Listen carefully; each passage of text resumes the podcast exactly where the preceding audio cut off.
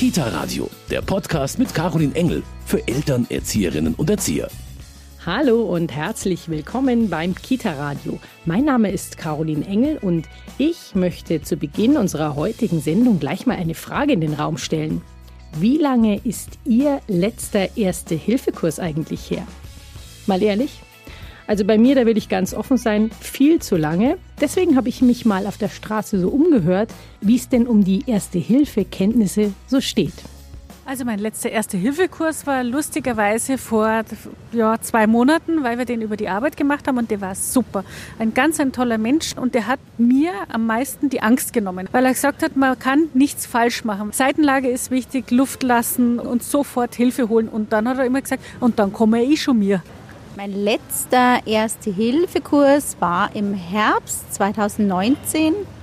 Und was mir davon noch am meisten in Erinnerung ist, ist der Druckverband. Allerdings weiß ich nicht, ob ich den dann wirklich machen könnte, denn ich kann kein Blut sehen. Äh, mein letzter Erste-Hilfe-Kurs ist ungefähr 1991 gewesen zum Zivi-Lehrgang. In Erinnerung habe ich die stabile Seitenlage, die ich auch schon mal angewandt habe. Gerade wenn man kleine Kinder hat oder diese betreut, sollte man vielleicht doch eine gewisse Ahnung haben, wie man diese im Notfall gut versorgt. Darum scheint es mir sinnvoll, dass wir uns einmal eine ganze Sendung lang mit dem wichtigen Thema Erste Hilfe für Kinder beschäftigen. Warum kann für Eltern ein Erste-Hilfe-Kurs sinnvoll sein? Welche Notfallsituationen können im Kindergarten auftreten? Und wie können schon die kleinsten erste Erfahrungen mit erster Hilfe sammeln? Das alles klären wir heute beim Kita-Radio.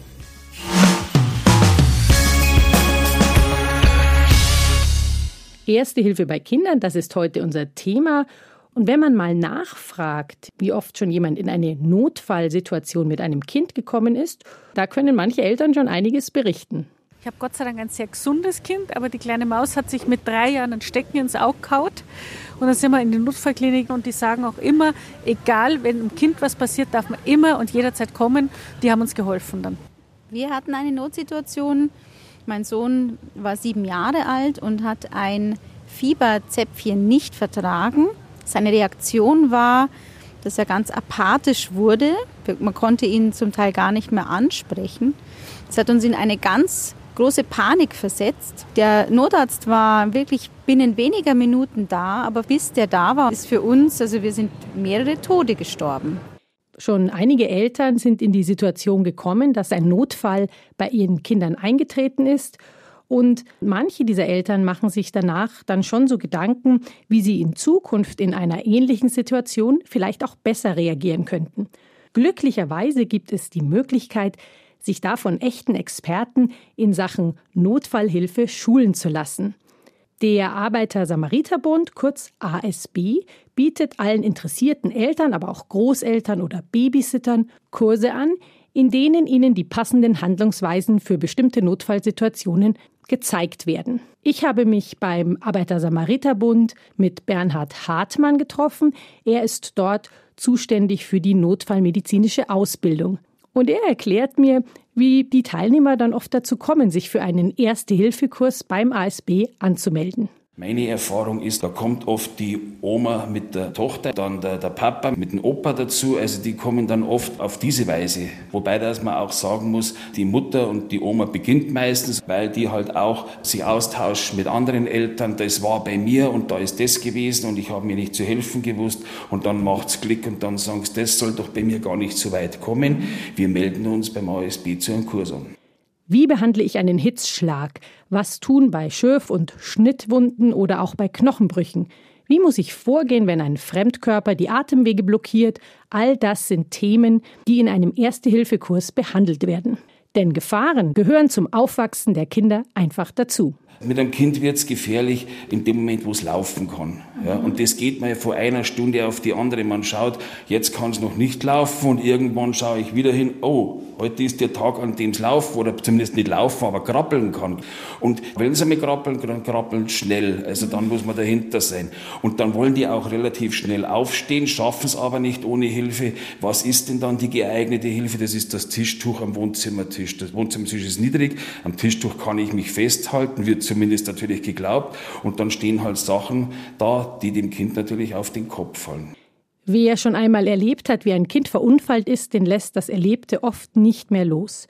Für solche Menschen bietet ein Erste-Hilfe-Kurs, speziell für Notfallsituationen mit Kindern, eine ganz besondere Möglichkeit, das Erlebte einerseits zu verarbeiten, aber auch für zukünftige Situationen mehr Sicherheit zu erlangen. Bei Eltern und nahen Angehörigen der Kinder spielen natürlich auch immer die eigenen Ängste und Sorgen eine große Rolle. Gerade deshalb empfiehlt der ASB den Erste-Hilfe-Kurs nicht unbedingt schwangeren Müttern. Denn auch wenn die Ausbilder mit großem Einfühlungsvermögen arbeiten, auch gewisse ernste Themen werden natürlich nicht ausgespart. Selbstverständlich, es gibt natürlich schon Emotionen in so einem Kurs. Jemand hat einmal ein privates Erlebnis gehabt, das diesem Thema ähnelt. Dann gehen auch mal Leute raus und schlaufen einmal durch. Das ist einmal ganz normal, ja. Ganz klar, eine Notfallsituation mit Kindern macht immer Angst. Umso wichtiger ist es dann, richtige Verhaltensweisen parat zu haben. Aber zum Beispiel auch nur die Vorstellung davon, dass ein Kind stark blutet, lässt viele Angehörige oft schon panisch werden. Gut ist es, wenn man in so einer Situation dann nicht alleine ist. Denn auch wenn man nicht direkt das verletzte Kind versorgt, erste Hilfe leisten kann jeder, betont Bernhard Hartmann. Jemand, der kein Blut sehen kann, der kann einmal, wenn es erforderlich ist, einen Notruf absetzen. Der kann auch einen Verbandkasten holen. Wenn jemand im Rollstuhl sitzt, ich kann von dem Menschen nicht verlangen, dass er eine Herzdruckmassage macht, aber er kann vielleicht rausfahren, kann zu uns sagen, kommt mit mir mit, ich weiß, wo ihr hin müsst. Der leistet doch rechtlich gesehen genauso erste Hilfe wie der Mensch, der hier persönlich hilft. Das Ganze drumherum, wenn ich irgendwo in München unterwegs bin und ich sehe, da liegt jetzt eine erwachsene Person und da sind Kinder dabei, die Kinder Kinder gehören betreut. Das ist alles Erste Hilfe, das gehört alles dazu. Und weil eben wirklich jeder helfen kann, ist der ASB darum bemüht, schon die Kleinsten an das Thema Erste Hilfe heranzuführen und bietet deshalb auch für Vorschulkinder spezielle Erste-Hilfe-Kurse an. Egal ob Polizei, Feuerwehr oder eben der Rettungswagen. Welches Kind ist nicht fasziniert davon? Diese Faszination nutzt der Arbeiter-Samariter-Bund, denn wann immer es möglich ist und der RTW, also der Rettungstransportwagen, nicht im Einsatz ist, kommen die Mitarbeiter des ASB auch schon mal mit dem zum Erste-Hilfe-Kurs im Kindergarten vorbei. Für die Kinder ist das natürlich ein ganz besonderes Erlebnis und im Kurs selbst wird dann schon den Kleinsten vermittelt, wie man sich in einem Notfall richtig verhält und natürlich werden auch alle Fragen der Kinder rund um die Erste Hilfe beantwortet. Herrn Hartmann vom Arbeiter-Samariter-Bund ist das ein ganz besonderes Anliegen. Wie schaut so ein Kurs aus? Also das ist natürlich auch bei meinem Vorschulalter ist sowas möglich. Man setzt immer zwei Stunden an. Oft wird es dann natürlich länger, weil die Kinder natürlich fragen. Kinder stellen überhaupt sehr interessante Fragen, weil die keine Hemmungen haben, etwas Falsches zu fragen, sich zu blamieren. Das erlebt man bei Kindern überhaupt nicht und das macht es eigentlich ganz toll. Was man natürlich in einem Kindergartenkurs lernt, ich hole einen Erwachsenen oder ich zeige mal, wo hier die Sammelstation ist. Da geben wir dann Tipps, dass wir sagen, sagt's nicht Sammelstation, sondern wir treffen uns beim Pinguin. Den gibt man am Namen, den Pinguinplatz kennt dann jeder und jede. Natürlich werden Verbände geübt, wird die stabile Seitenlage geübt, es wird auch Herzdruckmassage geübt. Die verbünden sich gegenseitig, verbünden auch natürlich immer eine Kindergärtnerin oder wenn Teddys da sind. Wir haben auch Luftballone dabei, an denen sie dann Gesichter aufmalen können und einmal Pflaster aufkleben, weil gegenseitig Pflaster aufkleben, das ist dann mehr für den privaten Bereich zu Hause. Im Kindergarten werden Pflaster gar nicht mehr so aufgeklebt, weil auch die Allergien steigen und hier natürlich der Pflasterkleber eine allergische Reaktion auslösen kann und darum geht man da eher weg und geht da in die Verbandrichtung, also dass die dann die Verbände mehr üben. Aber an einem Luftballon kann man mal ein Pflaster aufkleben, dass man weiß, wie geht denn das überhaupt. Ein wichtiger Begleiter bei den Kinderkursen ist der ASB Teddy, der die Schulungsleiter bei ihrer Arbeit im Kindergarten immer unterstützt. Ja, wir haben hier einen Teddy mit der ASB Warnweste und der ist natürlich sowohl auch bei Kindern wie bei den Betreuerinnen sehr wichtig. Man kann hier verschiedene Übungen zeigen. Wie mache ich das mit einem Fremdkörper in der Luftröhre bei einem Kleinkind zum Beispiel? Das kann man mit ihm ganz toll machen. Auch bei den Fragen. Sie fragen eigentlich den Teddy mehr als mich. Also er ist ein, ein ganz toller Begleiter und mit dem Teddy, da hat man natürlich sehr viel Zeit gewonnen. Da werden die Kinder sofort redselig. Wir sind ein ganz gutes Team, wir zwei. Natürlich wird auch die Rettungsnummer 112 mit den Kindern geübt. So manches Mal hat Bernhard Hartmann aber auch schon erlebt, dass dann am Nachmittag eher ungewöhnliche Notrufe in der Rettungsstation eingehen. Man stellt eine Nummer vor, 1 plus 1 ist 2. Das merkt mir auch immer nachmittags sehr deutlich, wenn die Vormittag das mit den Kindern geübt haben. Dann rufen die bei uns an und dann ruft der Kleine ins Torben an und sagt, hallo, Hallo, er ruft jetzt schon wieder an, Jens Torben. Klar, freilich, ja, er probiert halt, dass die Nummer geht. Ja, ist die Mutti da? Ja, ja, die kocht nebenan, kocht die Mutti. Ja, bringen wir die Mutti ans Telefon. Ja, hier Rettungsleitstelle, mein Name ist Hartmann. Wissen Sie eigentlich, dass der Jens Torben schon das fünfte Mal bei uns anruft? Das ist keine Straftat, aber das muss man beenden. Der besetzt uns jedes Mal eine Notrufleitung. Das sind Kinder. Das macht's doch menschlich. Das ist doch schön. So ein Testnotruf ist auf alle Fälle immer noch besser als ein echter und zeigt zumindest, dass nach dem Kurs die Notrufnummer präsent geblieben ist. Ein weiterer schöner Nebeneffekt ist aber auch, dass so ein Kurs eine wunderbare Gelegenheit ist, den Zusammenhalt in der Kindergartengruppe zu fördern. Helfen bringt Menschen eben einfach zusammen. Ja klar, das ist natürlich immer eine zwischenmenschliche Beziehung. Und wenn ich hier lerne, dass ich helfen kann, dass das gar nicht schwer ist zu helfen, ich muss mich nur trauen. Man macht das auch oft am Anfang von Vorschuljahr, dann wachsen die Kinder schon mal zusammen, ja. Oder sie dürfen mal eine Betreuerin in die stabile Seitenlage legen. Das ist natürlich hier eine Vertrauensgewinnung, die man sonst vielleicht auch bekommt, aber nicht in der Geschwindigkeit. So ein Erste-Hilfe-Kurs für Kinder im Kindergarten macht also in vielerlei Hinsicht Sinn.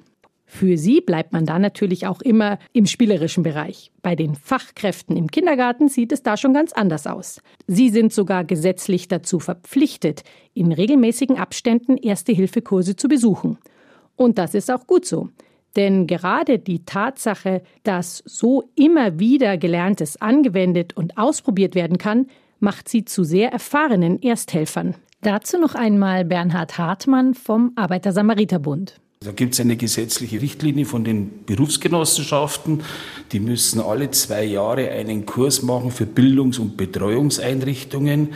Damit sie auch hier für Erwachsene aufgestellt sind, sind natürlich hier auch Erwachsenenthemen inhaltlich dabei. Es überschneiden sich ja einige Dinge, allerdings nicht alles.